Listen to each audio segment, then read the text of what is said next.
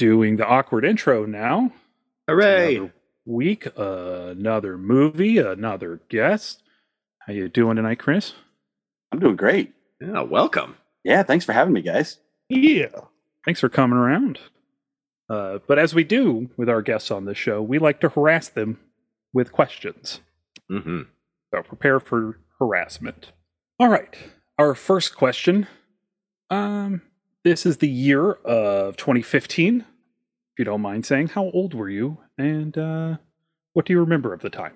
That one's easy. Uh, I was 30. Um, I had 2015. Um, we, depending on uh, where we were in the year, I uh, we had just had our second kid, um, and I was working for a radio station and uh, teaching at Northwestern University uh, in journalism. Oh wow, awesome. Very nice. Wow. Uh, suddenly you're way too qualified to be on this show. See you later. Uh, uh, but all joking aside, uh, our second question What are some formative films that got you into enjoying film? Wow, uh, formative films. Um, I mean, let's go. Let's go way back. Uh, Way back. You know, I- I'm thinking of stuff like when I was younger. I loved uh, loved anything Don Bluth. You know, give me a Rock-a-Doodle, give me a Hell Secret yeah. of NIMH. Hell yeah. You know, Mhm. um, these are these are the films that I love showing my kids now because this is like the, this is my intro to horror studies for my children. Um, show them the dark things like like we we got them into Labyrinth. Um, I have a distinct memory of of nightmares after a babysitter showing me Labyrinth. Uh, um, so you know that's some of the some of the early stuff. Um, but then you know. Uh, geez Louise, I was in college when uh, uh, when the Matrix series came out. Uh, so though that was a big piece, you know, the the early 2000s was a great time for, uh, you know, uh, how many times do you watch Boondock Saints in in college, right? Like, Mhm. uh, uh, and then uh, and then you know more recently uh, when I got into journalism, you know, uh, in preparation for this, like I was trying to come up with like my top two or three journalism uh, uh, movies, and I came up with my top two or three in like five different categories. So if you want to go through all like 37 of them, we can. But uh, That Uh, might happen tonight. In a row. but but yeah, there's just some great stuff that that that really just uh, uh, uh, you know shows what's both l- uh, amazing and infuriating about uh, the craft and and the world of journalism. And so Hmm. um, you know I'll, I'll hold off on that for now. But you know there's a lot of good stuff out there. Excellent. All right. And uh, our final question, and the most important question asked of any person ever Hmm. Have you seen and what do you think of the 29, 2019 masterpiece Cats?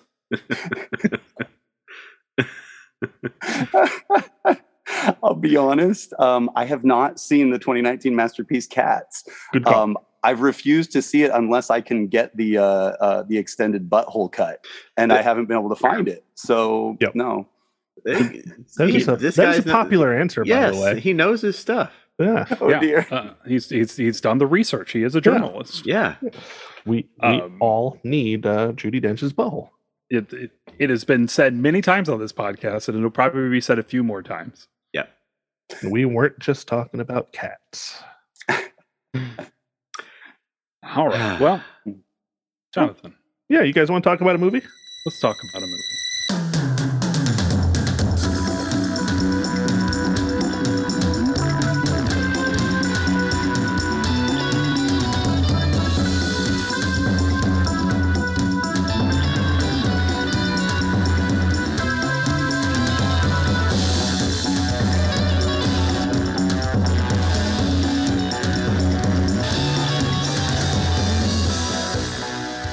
Hello, all you beautiful people out there in podcast land. My name is Paul Workman, I'm Jonathan Pierce. I'm Zach McCoy. And I'm Chris Waljasper. and we are your Oscar Grouches, and welcome back to the Oscar Worsty Podcast, a show where we discuss Oscar winners throughout history and try to determine where the Academy went wrong, if they went wrong, and what are we watching this week, Zach? We're watching Spotlight. The Boston Globetrotters take on the Catholic Diddlers in a battle for the soul of Beantown. Yes. yes. It's an epic battle. I love you, dude, so much. Oh dear. So much. A lot of lot of ball fondling in this one. Mm, God. Should have There's said a lot of ball God in this one too. Yeah. Yes. Yeah, apparently. Is this everybody's first time seeing Spotlight? Yes.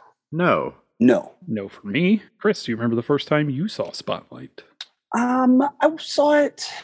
Uh, it wasn't the year it came out, but within a couple years after. Yeah. Zach? Well, now I gotta look up the date. So, Paul, tell us your story. Okay, well, uh, I have one of those real boring ones this time. I saw it in the movie theater the year it came out. What an exciting story I just told. That is an exciting story. I'm I just did not. big Tom McCarthy guy, so you know, Looks like- Station Agent's one of my favorite movies. Oh hell yeah! I it looks like I didn't see it until January thirty first, twenty seventeen. So Mm, there we go. the year after it won the Oscar. Yeah. Okay.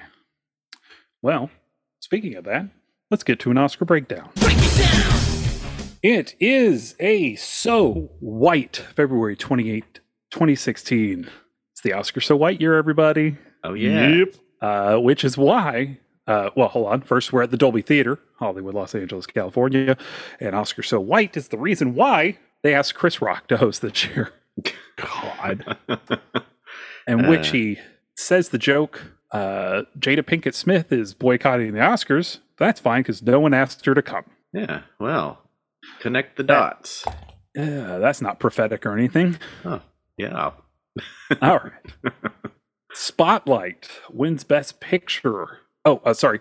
Most nominated film on the evening is The Revenant at 12. Most awarded film on the evening, Mad Max Fury Road at 6. Yeah. Almost Uh, all bottom half, though, probably. All of it. All of it below the line. Ugh. We're still on ABC for anybody who's keeping track. Spotlight wins Best Picture, giving Michael Sugar, Steve Golin, Nicole Rocklin, and Blye Pagon Faust Academy Awards for producing. That's a baller ass name. Blye Pagon Faust? Yeah, Hell that's yeah. a pretty Yeah. dope ass name. Uh, that name's Cash Money. It is cash money. We're we're bringing cash money back, huh? We are. Chris, you, you can make as much noise as you want. I'll, I'll, I'll get there. I'll get there. I'm, I'm, Yeah. I'm picking my moment. That's fair. All right. I just I just hear you quietly laughing. You can laugh Well, out loud. Okay. As a, as a reporter, I often will make nonverbal gestures because Okay. I'm recording and I want the recording. So I got I got to break out of that. So- So I'll get there. Understood. All right. Spotlight beats out The Big Short, Bridge of Spies, Brooklyn, Mad Max Fury Road, The Martian, The Revenant, and Room. Best director goes to back to back winner Alejandro G. Iñárritu for The Revenant, beating out Tom McCarthy in Spotlight. Adam McKay, somehow, in the category. Uh, best actor finally goes to Leonardo DiCaprio for The Revenant, the wrong movie. Very much. I mean, it was that that that Oscar was to the bear though, wasn't it? Yeah, Yes. yeah. Um, and Michael Keaton not nominated for Spotlight. Garbage. Yeah. That's a miss. This cabbage. Best actress goes to Brie Larson in Room. An A24 win. Yeah, that's a that's a good movie. Uh, Mark Rylance was the big shocking win for Bridge of Spies. Beats out Mark Ruffalo for Spotlight. Everyone pretty much was sure it was going to go to Sylvester Stallone in Creed. Oh. Also, Wow. the second film Michael B. Jordan wasn't nominated for. Yep. Mm. There will be more. Best supporting actress goes to Alicia Vikander for The Danish Girl, the wrong movie that she won for this year. Oh. Uh, she was the robot in. Um, why did my brain just The- the- uh, the, uh, Ex Machina? Ex Ex Machina, Machina, yeah. Yeah. Yeah. I could Should've see it in your that. eyes. I knew what you were talking about immediately. That's amazing. Uh, she beats out Rachel McAdams in Spotlight. Uh, Spotlight grabs original screenplay, giving Josh Singer and Tom McCarthy Academy Awards. Tom McCarthy does not walk away empty-handed tonight. That is a that is a tough one. That yeah, that's actually so so it beats out Bridge of Spies, which gives Ethan and Joel Coen Academy Award nominations.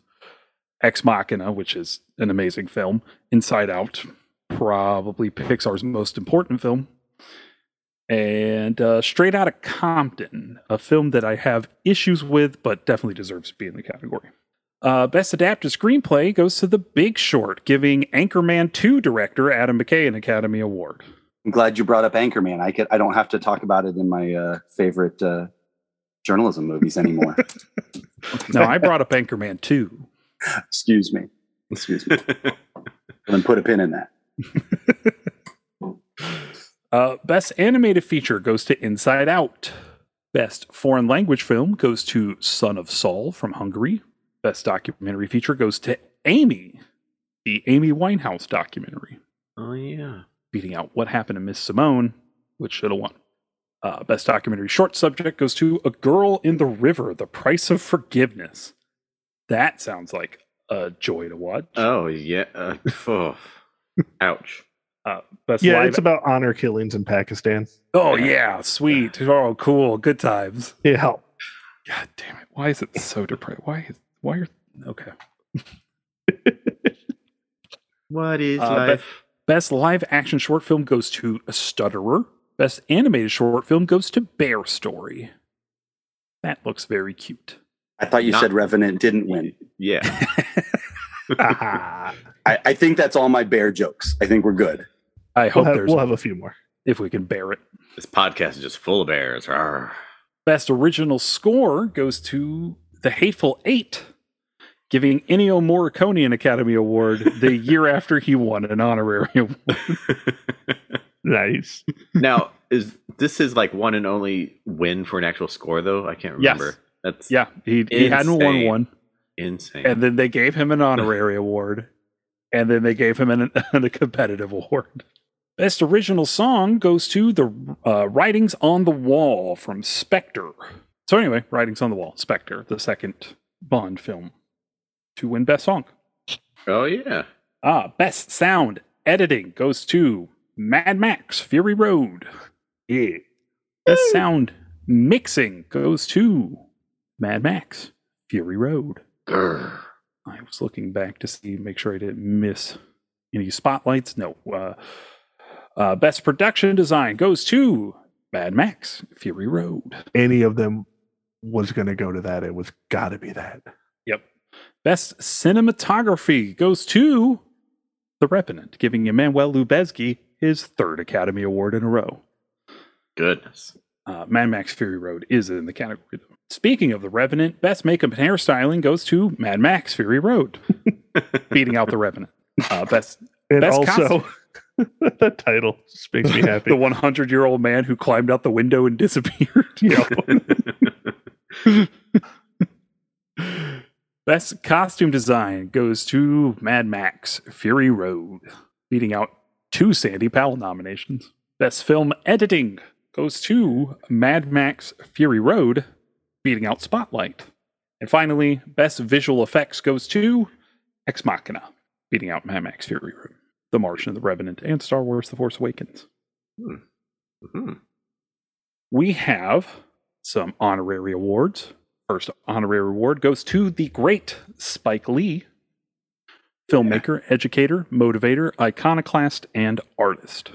Uh, Gena Rowlands, picking up an honorary award, who has illuminated the human experience through her brilliant, passionate, and fearless performances. Mhm. And the Jean Hersholt Humanitarian Award goes to Debbie Reynolds for her charitable contributions and tireless efforts toward mental health as the founding member of the Thalians. Yeah. Go Debbie. And because I missed it last week, this week I am going to cover the 2014 Gordon E. Sawyer Award winner, David W. Gray. I looked for more about David W. Gray. I could find one interview with him and his IMDb. So we'll do the a little bit from this interview. Uh, apparently, he was a 35 year Dolby vet. Uh, yeah, I'm telling you, this is as bare bones as it gets. He's a veteran sound engineer. He led the 2012 technical update at the Dolby Theater and continues to ensure that all screenings there go off without a hitch. His career has encompassed the design and rollout of cinema sound technologies, including stereo optical soundtracks and digital sound on film. He has also served as the Academy SciTech Council and its Theater Standards Committee, as well as chaired an audio study group for the Society of Motion Picture and Television Engineers that led to setting key digital cinema standards. Nice. Uh, films that he worked on in the sound department, and I'll go through some of the most interesting ones here. Uh, we'll start with uh, the documentary Koyaanisqatsi, Koyaanisqatsi. uh, one of the greatest sequels of all time that everybody agrees on, Grease 2. Uh, also, one of the greatest sequels of all time that everybody agrees on, Staying Alive, the sequel to Saturday Night Fever. uh, Footloose, The Last Starfighter, Ooh. uh, Brewster's Millions, uh, the My Little Pony, the movie. Oh yeah. I named my sister because of that movie. Why I brought it up. Yeah. Uh, Little Shop of Horrors, Nice. uh, RoboCop.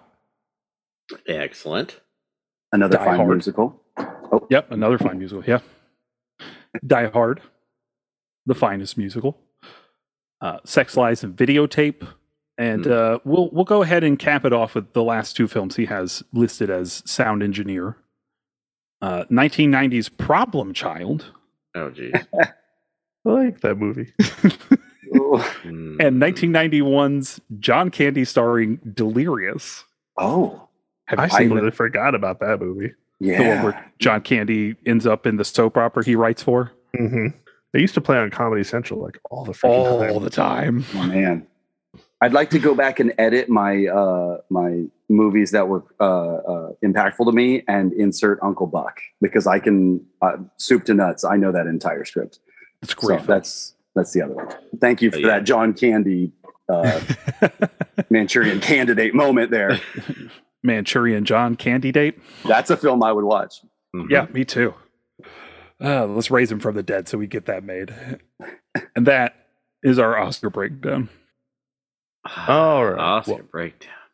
Let's talk about this movie. Let's do it. Let's talk about This, this movie. Fuck, Light, this is a it's good breezy. It's uh, movie. Yeah, Yeah. It's, you know, Uh, you don't get anything wholesome like that anymore. a sweet jaunt, Yeah. I believe we refer to it as. A gaunt jaunt. um. So yeah. Uh. God, you, you know, and and I swear to God, Chris is do not take this as a um slight by any means. But I was like, a movie about investigative journalism. That sounds fucking boring. And um, holy shit, it was not. I keep saying on this fucking podcast that journalists doing journalist shit is the Mhm. best. Yeah. it's Like- it's true. like you keep you, you- anytime I think of a movie that's going to have an investigative journalist, I'm thinking, all right, how are they going to Indiana Jones this character? like it, that can't be the only thing that they do. And uh yeah, they they did it in this one. Uh oh, man, Ruffalo just got so much fucking respect for me for this movie, dude. Like He- that man is unstoppable. holy shit like and, and keaton we knew we knew we knew like we we Yeah. can just kind of go we're- I'm, I'm glad you're back dude keep doing that Yeah, you can Um, set your watch to a Keaton performance. yeah Yeah. but just everybody else was just so phenomenal just yeah. Like like Paul always says, everything is made better by a touch of the tooch as well. Oh yes, the Oh. Tooch. yeah no Mm. i spent every time my wife walked by and i was like i can't tell you how many how much i love stanley tucci I had forgotten that he was in this film, and so when I went back and rewatched it, like he walked in, I was like, "Oh man, Stanley Tucci's lawyer. This is so good." I oh, I did I did the exact So- same thing with Billy Crudup. Mm. Billy Crudup showed us fuck yes.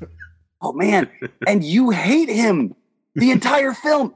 I, I mean, you want to talk about just great writing, Yeah. right? Like because because and that's maybe I'm jumping ahead here, but No. they do such a good job of setting up this tension of of of who buried this story, right? Mhm. Uh, a- and and they imply that Crudup is holding out on him, or that that, that that the lawyer has been withholding these names, and they they imply that that Bill Bradley, uh, the the editor that's kind of above Keaton's character, uh, it has been holding up, and then at the last moment, right, they reveal, oh shoot, Keaton was the editor of Metro when they when this story first broke, and Keaton he didn't bury it because he's a Catholic and because he because he wanted to bury the story. He buried it because the news cycle is so damn fast that something else got in the way, and Yeah. and and it just kind of got shuffled to the side.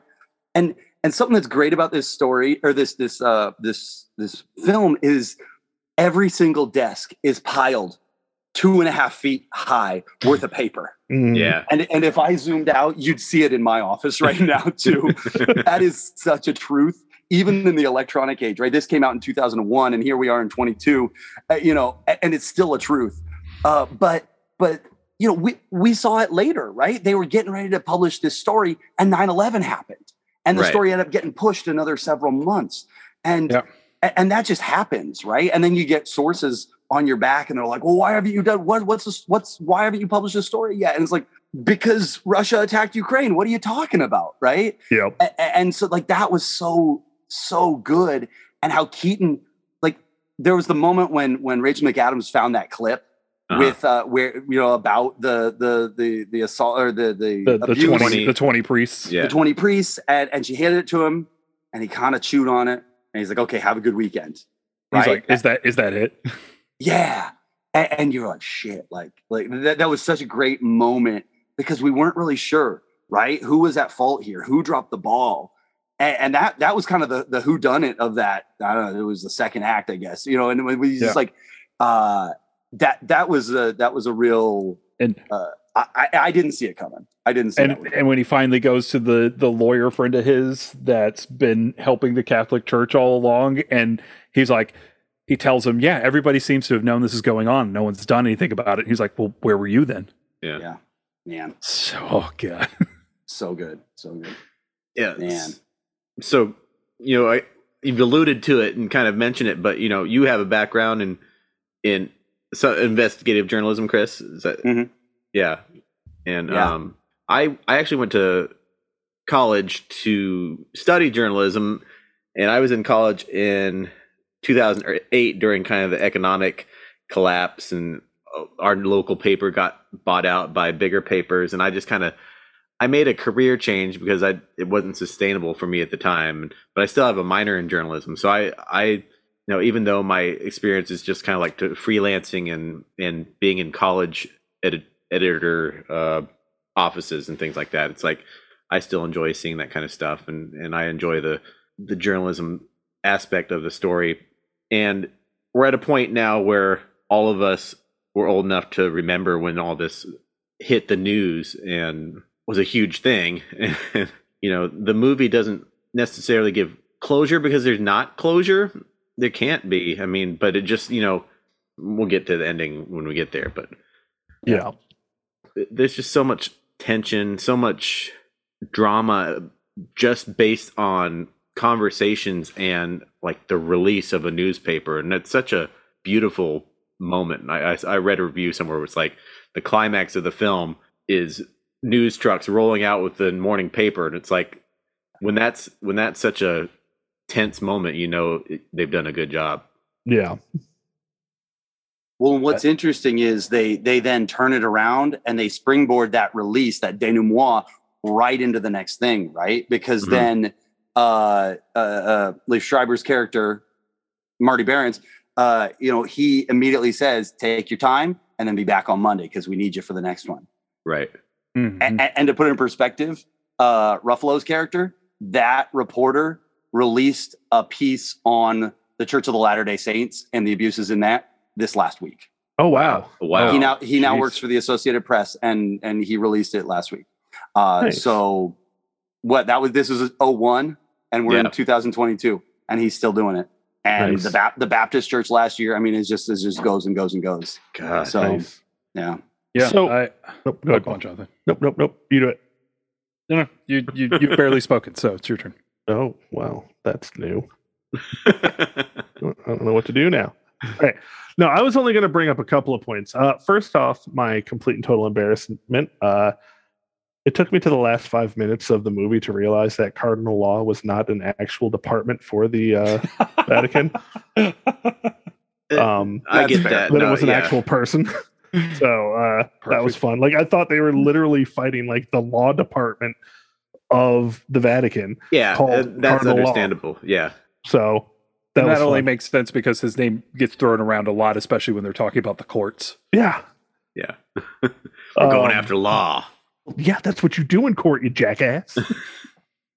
um, the other thing is, holy fuck, Liev Schreiber, Liev Schreiber in this movie. I, I I've only seen him in Wolverine Thank you.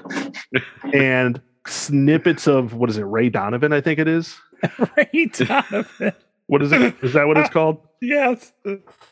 So I that's all I know of him from.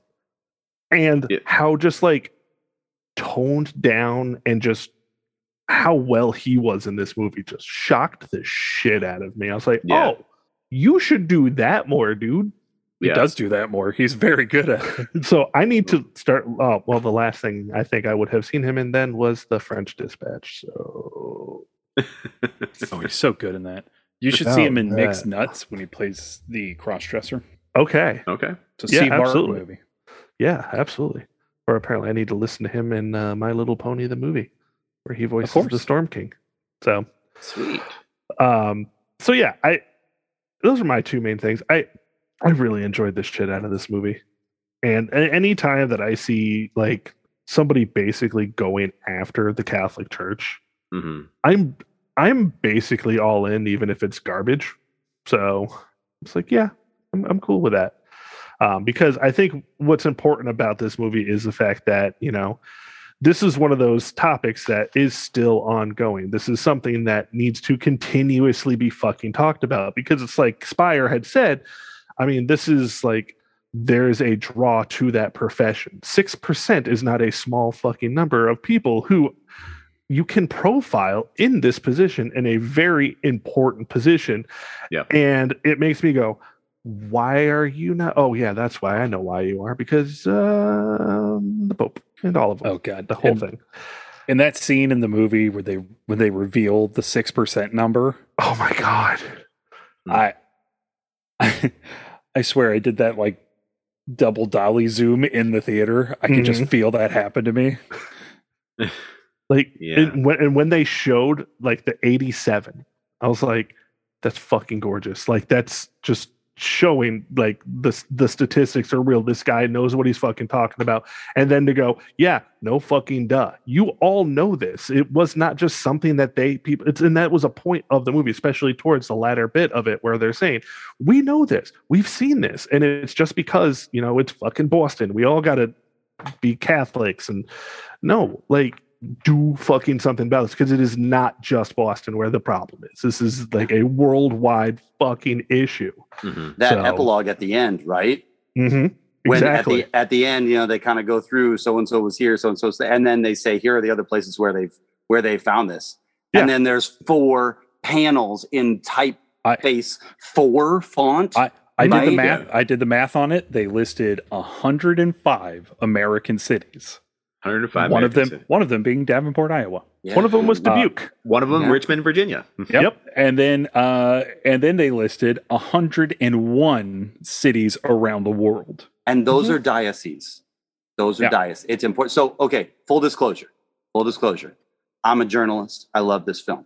I'm a Catholic. I love this film. Y'all, I was at church this morning. So I just want to put it out there. And and no, none of you have Yeah. offended me with any of your comments. Like I do, we're cool. But I just want to put I want to lay all the cards on the table. Right? Yeah. Because I'm a Catholic and I don't defend the, the actions of our church. All right. Wow. Like I, it, it it it fucking sucks. Yeah. So sorry. I'd be, I'd Yeah, be no, No, lying you if can, you can. no, no, go on.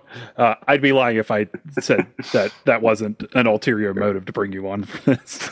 Dude let's do it like I, i'm I- i'm here uh so and No, and and and again last year uh uh our priest made an announcement and like hey father and so and so has been has been removed because he's under under investigation.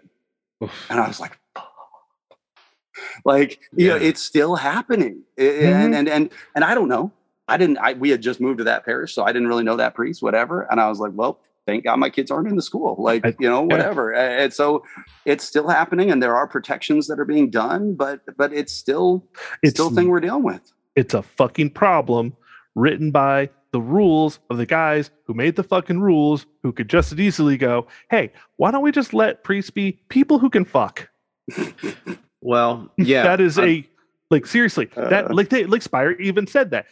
Uh, it's because 56% of the priests who take a vow of celibacy are not celibate. So when you have to hide, you go for the predatory behavior. If you don't make it a something you have to hide, then predators are not attracted to that type of position. and it, it also kind of it also kind of illustrates the issue of creating a loophole where you're just allowed to go in and ask for forgiveness for this Yeah. even if you're just going to go back and do it again So I want to point out. So you, when you say Sipe, you're referring to the ex priest turned Yes, Uh, the one who married the nun and who yeah. was who was studying the phenomenon of Yeah. uh, of of clergy abuse. And there's something he said, right? Uh, so Ruffalo's character says says, "Are are you still Catholic?" And he says, "I don't really practice anymore, but I still consider myself Catholic." And, and he said this, and it resonated with me a great deal. He said, "The church is Mhm. made of men. My faith is in the eternal." yes. and and, Yeah. and that i mean that that hit me to the core right it's like Yeah. it's like i there's there's times where the priest gets up and talks and i think he's full of shit it doesn't mean i'm i'm no longer going to be catholic right and so it was just that was a really interesting moment i mean there normally there's one character who's kind of the conduit right who's who's the conduit for the for the for the um for the audience and i just Right. felt myself every time i turned around rachel mcadams sitting with her grandma when Yeah. she when she shared Yeah. the story oh god, yeah. I cried. I I was gonna say, I will Yeah. say that as as a man of no faith, how much it always shocks me when I get very emotional when I see someone's faith get shattered. Mhm. So that moment, like this one, you know, she she keeps building it up. I go with my I go to church with my grandma. She goes to church three times a week. Uh, my grandma's practicing. You know, she every time she brings up her grandma, and then when she's sitting there with her, it broke. me. Mhm. yeah, It's like that. Yeah. Nobody deserves that. Nobody Yeah, deserves you don't want to to have see their- grandma deal with that. no, this this woman, this woman's not going to be here for much longer, and for her to ha- now have to carry this this horrible like knowledge. Yep. Yeah. Ugh, God, it's like so bad. you know, not to go off on a very, very brief tangent, but you know, when we're we're looking at the Catholic Church, and you know, uh, parallel is like the Boy Scouts, um, and it's not, you know, it's not just the abuse of the celibacy, even because it, it's Sure. the opportunity for the predatory behavior, Sure. you know, the access to children, um, and you know, I've recently got my boys into Boy Scouts, and they have so many more protections now where you know at a certain age you have to have a parent present and you can't have you know uh, one adult alone with certain kids and you know Aren't they that- called the Scouts now? It's not the Boy Scouts anymore. It's Well, there's, just the uh, Scouts. I guess depending on uh, the branch or something, they still call them like the Boy Scouts of BSA or whatever is the sure. yeah. But It's kind of like how BSA allow- is Boy Scouts, but it's not really. It's like Kentucky Fried Chicken. It's not really chicken. We know that. MTV is not music Okay. television Yeah. anymore. yeah, yeah, yeah, And to, to draw parallels and what happens just a year after this move, the movie wins Best Picture, the Me Too movement jumps off. Mhm. right. And it's almost like Tom McCarthy kind of giving us a warning about what's ahead because you know the you start learning all these men who are in the Hollywood system that just abuse women and abuse you know uh, other men like they're as they say in this movie power. they don't discriminate Right. Yeah. yeah it it's it's it's just systems Right. where somebody can have control they're going they're going to test the boundaries of that control Yeah. and unfortunately this is like one of the biggest boundaries you can test and see what you can get away with Yeah. and Mhm. these systems just allowed this to happen and happen and the fact that this comes out in 2001 2002 early 2002 Uh-huh. and you know it still takes another an, another 15 or so years after that for for hollywood to have this reckoning Yeah. I want to jump back a sec. Jonathan, you said like I heard investigative reporting and I was like, this is gonna be a snooze fest, right?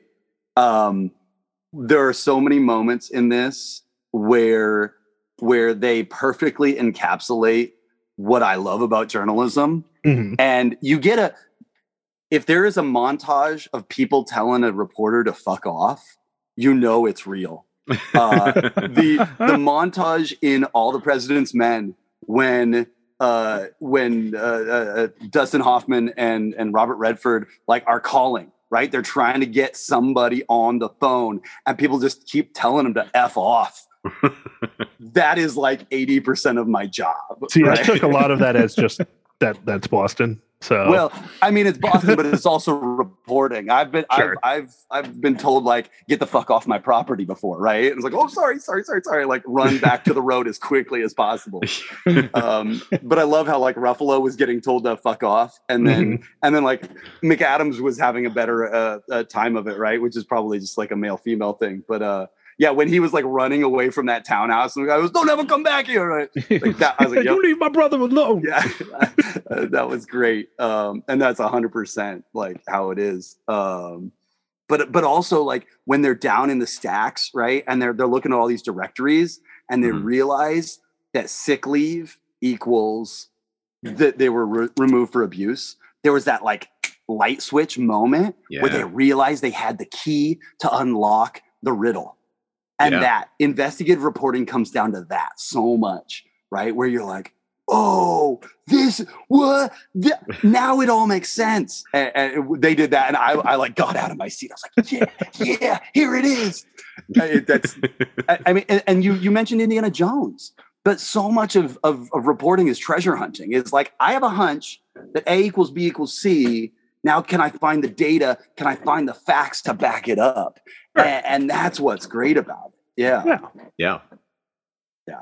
it's uh, yeah they do that there's so many great montages in this in Oh, this, yeah, in there's so show. good. Well, see, and that was another thing I wanted to bring up is we had talked about the editing um, in this film, and holy, like even just like the small things where they were having like you know the more uh, uh, the the words administrative uh, assistants kind of going through that stuff. Like you're just kind of given that process, and they weren't doing it in like an unnecessary way. It's like literally like you were talking Yeah. that treasure moving hands like you were seeing like how that was getting done and i was like that was cut so well yeah. because those montages like the way they're done you you can overdo it sometimes and the way they did it in this movie was just like perfect. And how many times that they're just in the middle of a conversation about the topic and they just cut to like children out on the street Oh, near God. churches? Yeah. uh oh god. And yeah it's, they, it's not they the did most not let you forget who the victims really were. No, like they wanted and- like every moment that there was a chance for a child to be there like god when she was talking to the one priest it was just like well i never raped anybody. And then those two kids like she's just like the, do i the need to one talk to those guys? the one that stuck out to me the most on this one was while Ruffalo is in the cab after he's gotten the the documents out of finally out of the the court Uh-huh. and he's in the cab and they're driving and he's just talking about all the stuff that's in the report they show the cab go by a park where the one victim that he talked to that was um that was Stanley Tucci's he was Uh, pushing his kid with the he was dead pushing his kid on the swing I oh died. dude I died Yeah. on the inside and it's one of those things where it's like this is both heavy-handed and very important yes Yeah. Yeah. like like they're really leaning into this but at the same Right. time it really needs to be driven home who the who the people that we're talking about are at all times like we can't just Yeah. keep focusing on the journalists because Yeah. as they point out multiple times they're not victims but they're so close to everything that happens in this movie Mhm. that you know we need to be reminded that they're still on the outside of the circle Yeah.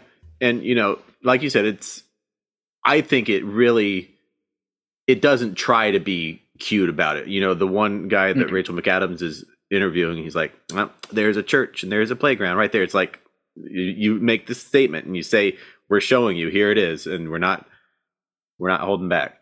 Um, Mhm. you know, Well- go ahead.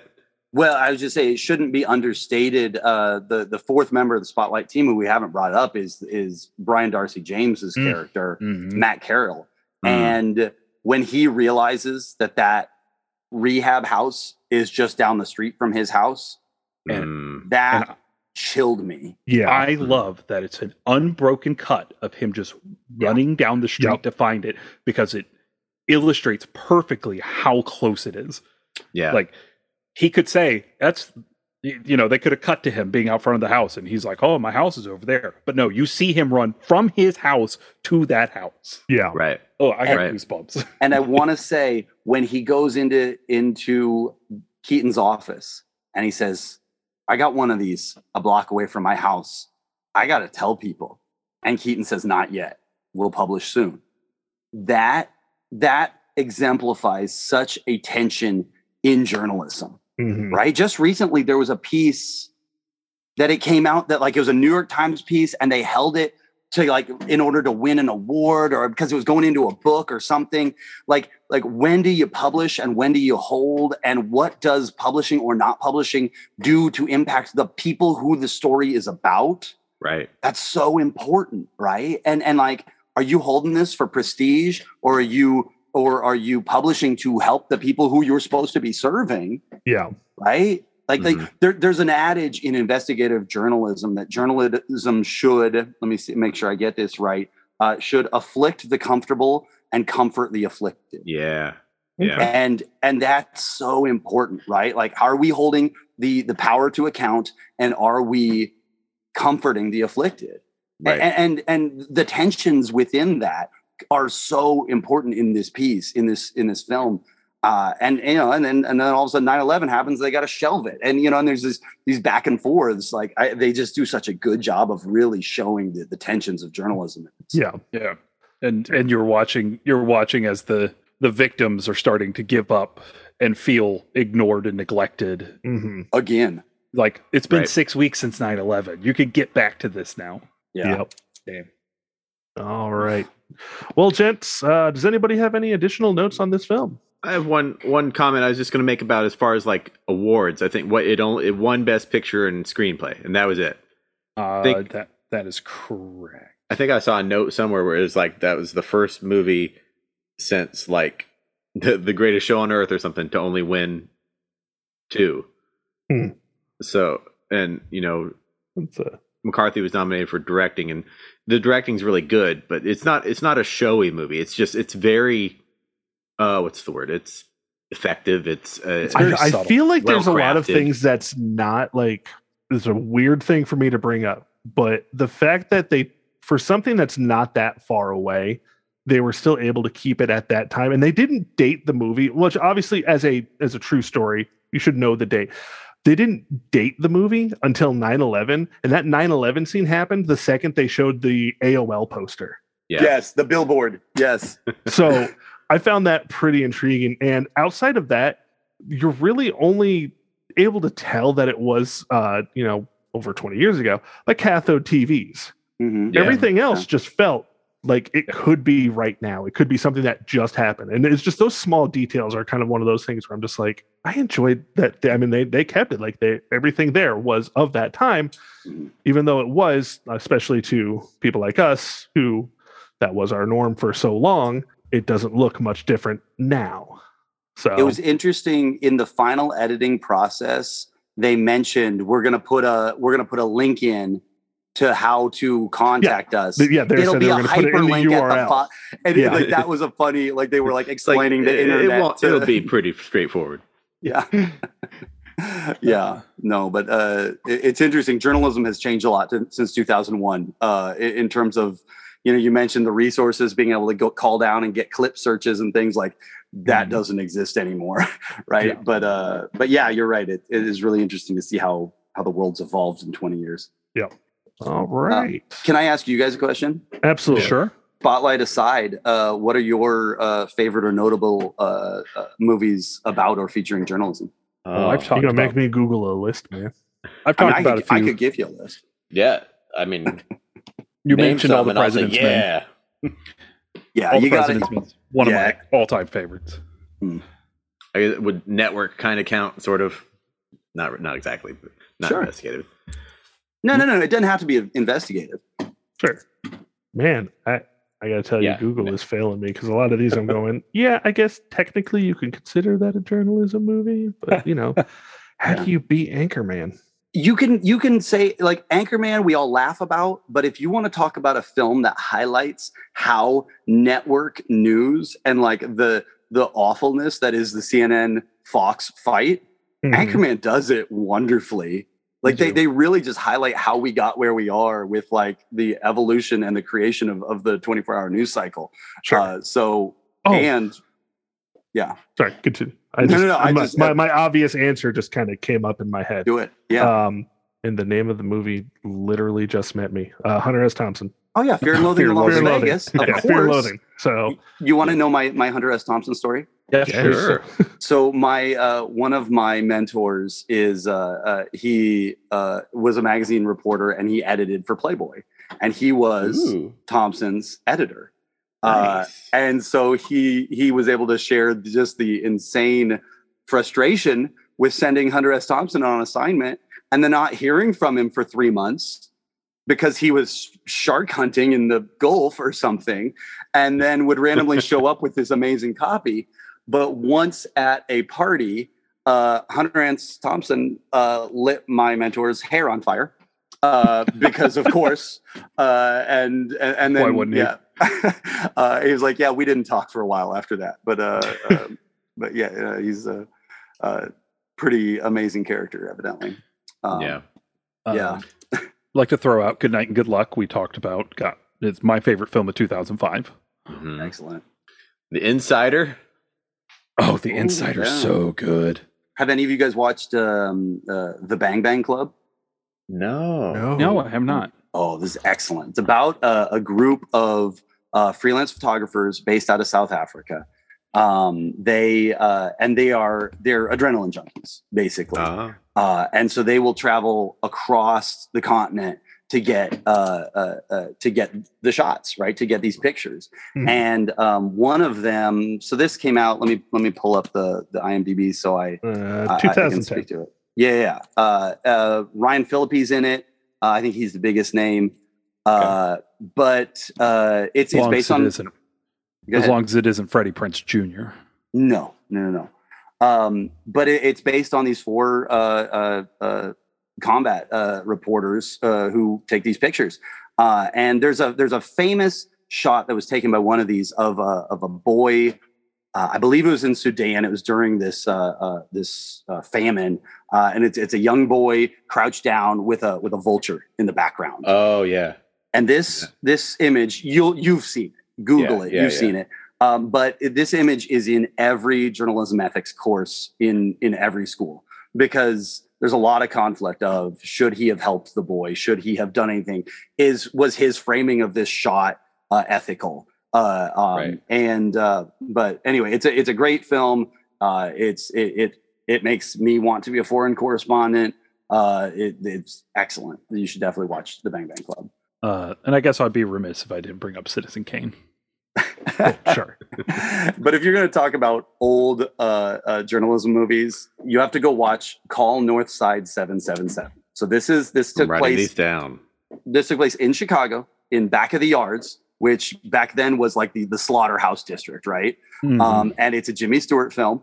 Uh, Oh. uh, it's it's very noir. It's very dark.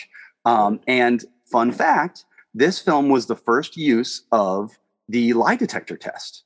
Uh, uh, they use a um, what's the technical term? A polygraph. Polygraph. A uh, they use a polygraph uh, to determine if this person's a liar, and this is the first use of, of the polygraph in film. Call Northside seven seven seven. That's a fun one.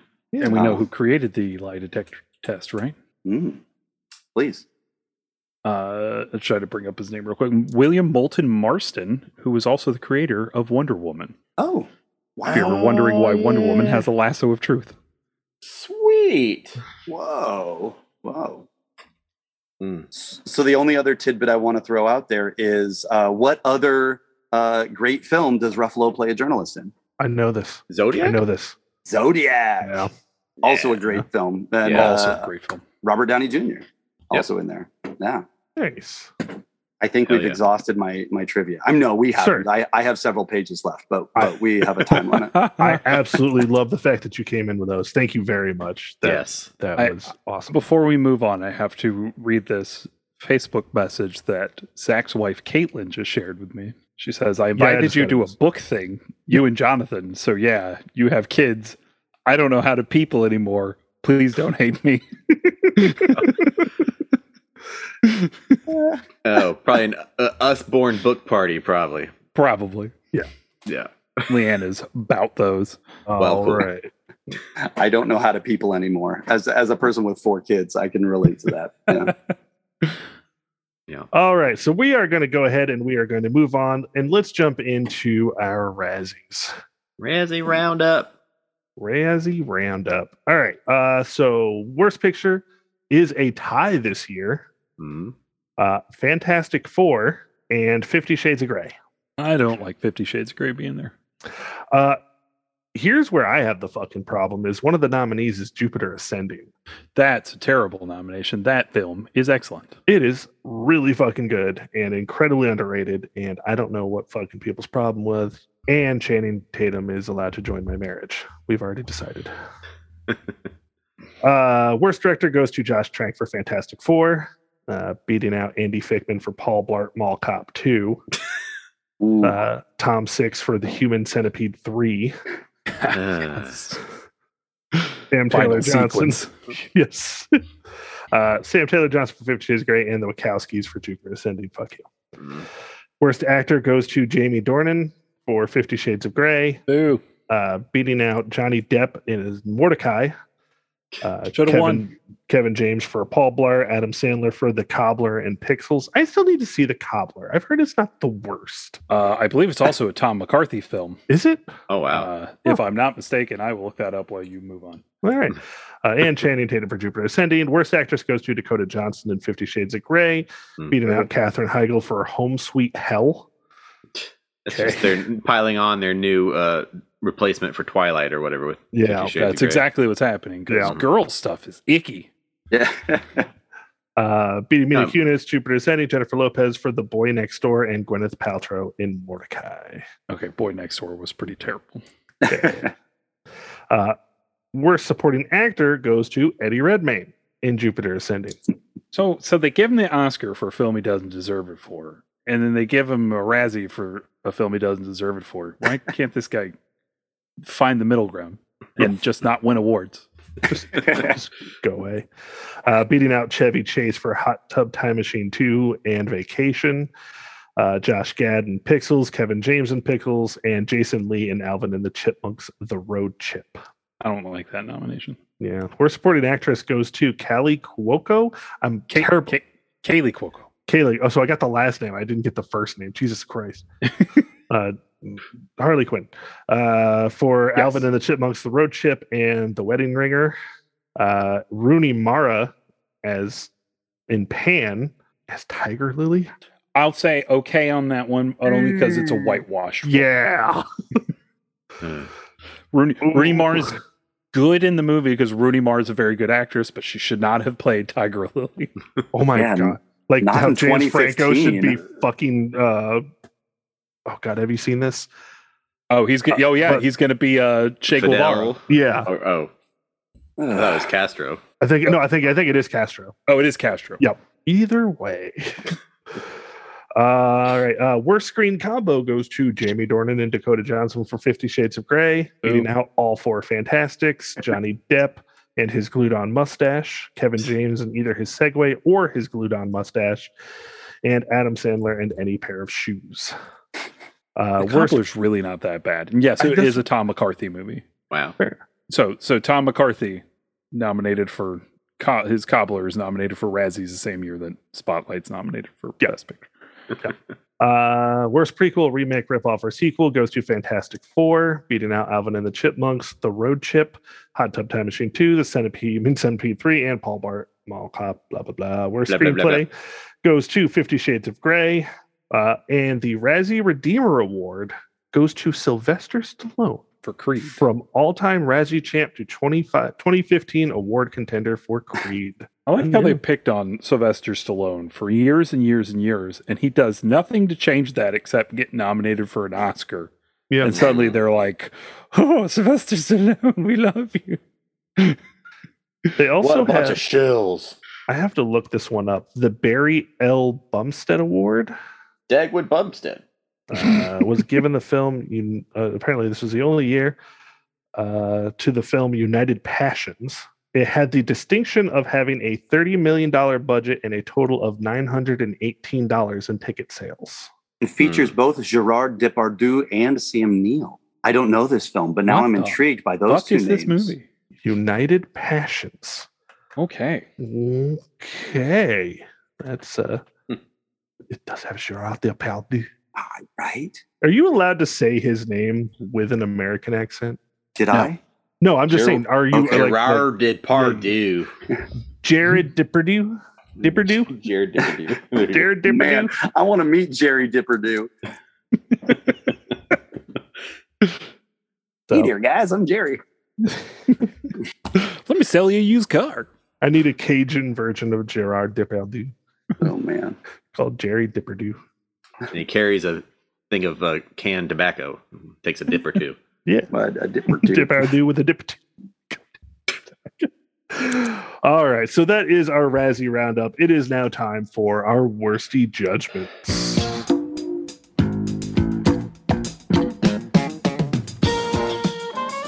All right, Chris, got a couple questions for you. We'll start off with you. The first question is Does this movie deserve Best Picture? I think so. I mean, I may be biased, but yeah, I think it holds its weight. Yeah. Zach? You know, um, this year represents a, a steep kind of decline in the number of movies I've seen because we had our second child, and I just didn't see as many movies. Um, so I actually have only seen three of these uh, Best Picture nominees, which is wild. Um, Big Short, Mad Max, and Spotlight. Um, and I like them all. You know, regardless of you know our current feelings, perhaps, or about Adam McKay. I, I, you know, I was a minor defender of Don't Look Up, but uh, yeah, I, I definitely think Spotlight deserved Best Picture of what I saw. Mad Max Fury Road is an amazing, incredible film, and I'm glad it got the attention it got, and I'm okay with it not winning Best Picture because it's maybe not you know that type of movie, but but it's it's awesome, and I recommend it to anybody. Uh, so yeah, I'll give a shout out to you know we, mentioned Ex Machina too, which is amazing. I I'm a big fan of Straight Outta Compton. Sicario came out, and shout out to World of Tomorrow from Don Hertzfeldt. Great short Mm. film. Yeah. But yeah, yes, it deserved Best Picture. All right. Um, yeah, definitely not a lot of movies I saw that year. Admittedly, I still haven't even seen Creed. It's so I am- good. A filthy casual. I'm But that you. aside, yeah. But that aside, um, I have seen a couple of movies. I remember I was actually able to get out of being the only guy in a girls' night out by going to go see The Martian while my wife was at a piano bar. So that was awesome. um, and I've seen Mad Max a few times, a few hundred times. And The Revenant is a movie that I've never cared to care about. I knew Hmm. Leo was great, and uh, I enjoy the memes of did he fuck a bear? And since I haven't seen it, I'm just going to go ahead and assume he fucked the bear. Uh, that being said, uh, I believe this movie does definitely deserve Best Picture and should still be talked about, not just because of the film, but obviously because of the topic. So, Yeah. uh, Paul, does this movie deserve Best Picture? All right. I'm gonna do the thing. Do the thing. Do the thing. All right. Um so I have not seen Brooklyn. I just haven't seen. Probably never will, honestly. It's going on the list after Parks and Rec. Oh, And and I love Saoirse Ronan. so, Um and it took me a couple years to see Bridge of Spies because it didn't come out here in time for me to see it. And then uh, around the time that I would have gotten to see it, we had our second child. which uh, which happened in 2016. So it it just didn't we just didn't get it released around here for some reason. Esca kids. Um, but I don't know why Room isn't ranked on my top 20 of this year. I don't see it sitting outside of my top 20, so I'm very curious why because I saw it before the Academy Awards. So all right, here I go with my top 20 for 2015. Uh, number five, uh, number 20, Sicario. Yeah. Uh, number 19, Mission Impossible Rogue Nation. Uh, I did Number- enjoy that one. Number 18, and I think this uh, goes way higher on my list today because I think of it more fondly. Uh, Paddington. Whew. Love it. Uh, then number 17, Creed. Number 16, and I think this goes out of my top 20 today, but mostly based on one of its sequels and not because of the film itself Star Wars The Force Awakens. Mm, hmm hmm All right. Uh, 15, Shaun the Sheep, the movie. Hell yeah. film I absolutely love.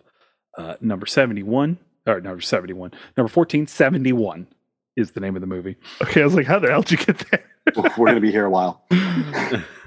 Uh, all right, I'm going to stop saying numbers. I'm just going to go through these. Cop Car, Kevin Bacon. It was uh, the director of the Spider Man movies before he got Spider Man, the, the MCU Spider Man movies before he got MCU Spider Man movies. Okay. Just about a couple kids that steal Kevin Bacon's cop car. Hell yeah. Down you know that. me. Fuck the cops. Uh, the Peanuts movie, a film that I thought got entirely too much hate from people. That movie is gorgeous. Uh, Love and Mercy, the film about Brian Wilson, Aw. starring Paul Dano as young Brian Wilson, and um, son of a bitch Lloyd Dobler's name just fell out of my head. John Cusack as old Brian Wilson, and uh, was one of two films this year that Paul Giamatti was stealing money from an artist. The other being Straight Outta Compton. Uh, Dope, Rick Famuyiwa film. Uh, if if you like The Wood, see Dope. It is great. That's right. That's one that I keep being told I need to see. Yeah, same writer director. It rules. Yeah. Uh, what we do in the shadows. Ooh. Yes. Because I was on that train before the TV show. You nerds. We're werewolves. We're not swearwolves. Not swearwolves. uh, me and Earl and the Dying Girl. Great film. Yeah. Uh, the Martian. I'm honestly surprised you liked that movie. I love that movie. Like outside, like I figured there was already an automatic bias towards it, but I figured the rest of it just. hmm. I'm happy you like that movie. Was it Drew Goddard wrote it? Ridley Scott directed it? Matt Damon starred in it? What the fuck's not to like? I don't know. I just it's popular. My eldest wanted to be an astronaut, right? She was like four at the time. And we we popped that movie in and we were like folding laundry. It was a Sunday afternoon. And that opening scene happened. And like he like got like impaled. And she was like, I don't want to be an astronaut anymore. great, great film. But I was like, oh, maybe we shouldn't have this on in the background with a four year old. nice. She loves potatoes though. Potatoes are delicious. One, two. Boil and mash them, stick them in a stew. There you mm-hmm. go. All right, we're in my top five now. Top five. Number five, Inside Out. Number four, Amira and Sam. Just a beautiful love story starring Martin Starr. Uh, number three, Mad Max, Fury Road. Mm. Uh, I think that stays there. Not moving that one. Number two, Alex Garland's Ex Machina. hmm Rules. And my number one film of 2015 was Spotlight. Hooray! I went into this Academy Award ceremony 100% sure that it was not going to win Best Picture. And when it didn't pick up anything else, I was like, well, I guess I'll be okay if uh, anything, anything but Brooklyn gets it. Sure. I, I wasn't necessarily rooting for the Big Short either because I hate Adam McKay. I hated him before this. I hate him now. I really hate him now. Um, he's he's terrible. But Spotlight is great. Love this movie. It deserves Best Picture. It deserves more Academy Awards than it won. And journalists doing journalist shit is the best. And I've been prepping everyone for this moment. Hooray! Yes. I will say The Big Short is based on uh, some great reporting by Michael Lewis, but Hmm. It, it, and Michael Lewis is an amazing reporter. Uh, he's got a great podcast. Um, but but yes, I I, I agree. Spotlight uh, wins hands down. All right. So our second question here for you, Chris, is going to be: Is this the worst Best Picture? Oh No. no. Um, see, I, I want a mulligan at the end of these questions because I'm sure I could tell you what I think the worst best picture is, but I, I'm it's not it's not at the top of my head. So Okay, because yeah, that was going to be my part B. Was what is the worst best picture? all right, come back to me. I'll give you that one in just Okay. a second. Not a Okay. problem. We may we may even help you along the way. So Zach, is this the worst best picture? No, I I gave it a, a four and a half star, and uh, I have it at my number twenty seven. It's a that's you know it's a great film and one that I will watch every probably five years or so, and I'll recommend to people for as long as uh, the topic is relevant. And um, you know, still got at the bottom of our pile the greatest show on earth, which is shitty circus movie. Don't know if you've ever seen that, Chris. I haven't. It's not a movie. Don't. It's don't literally it. just just don't. the circus. Don't. Don't. Yeah, number twenty seven. Survive. All right. Um, I agree. It is not the worst best picture. It is. Where did I put that? My number twenty-two. Me too. Yeah, right in between Wings and the Gladiator. So it didn't beat Hooray Bubbles, but it did beat Are You Not Into Trains?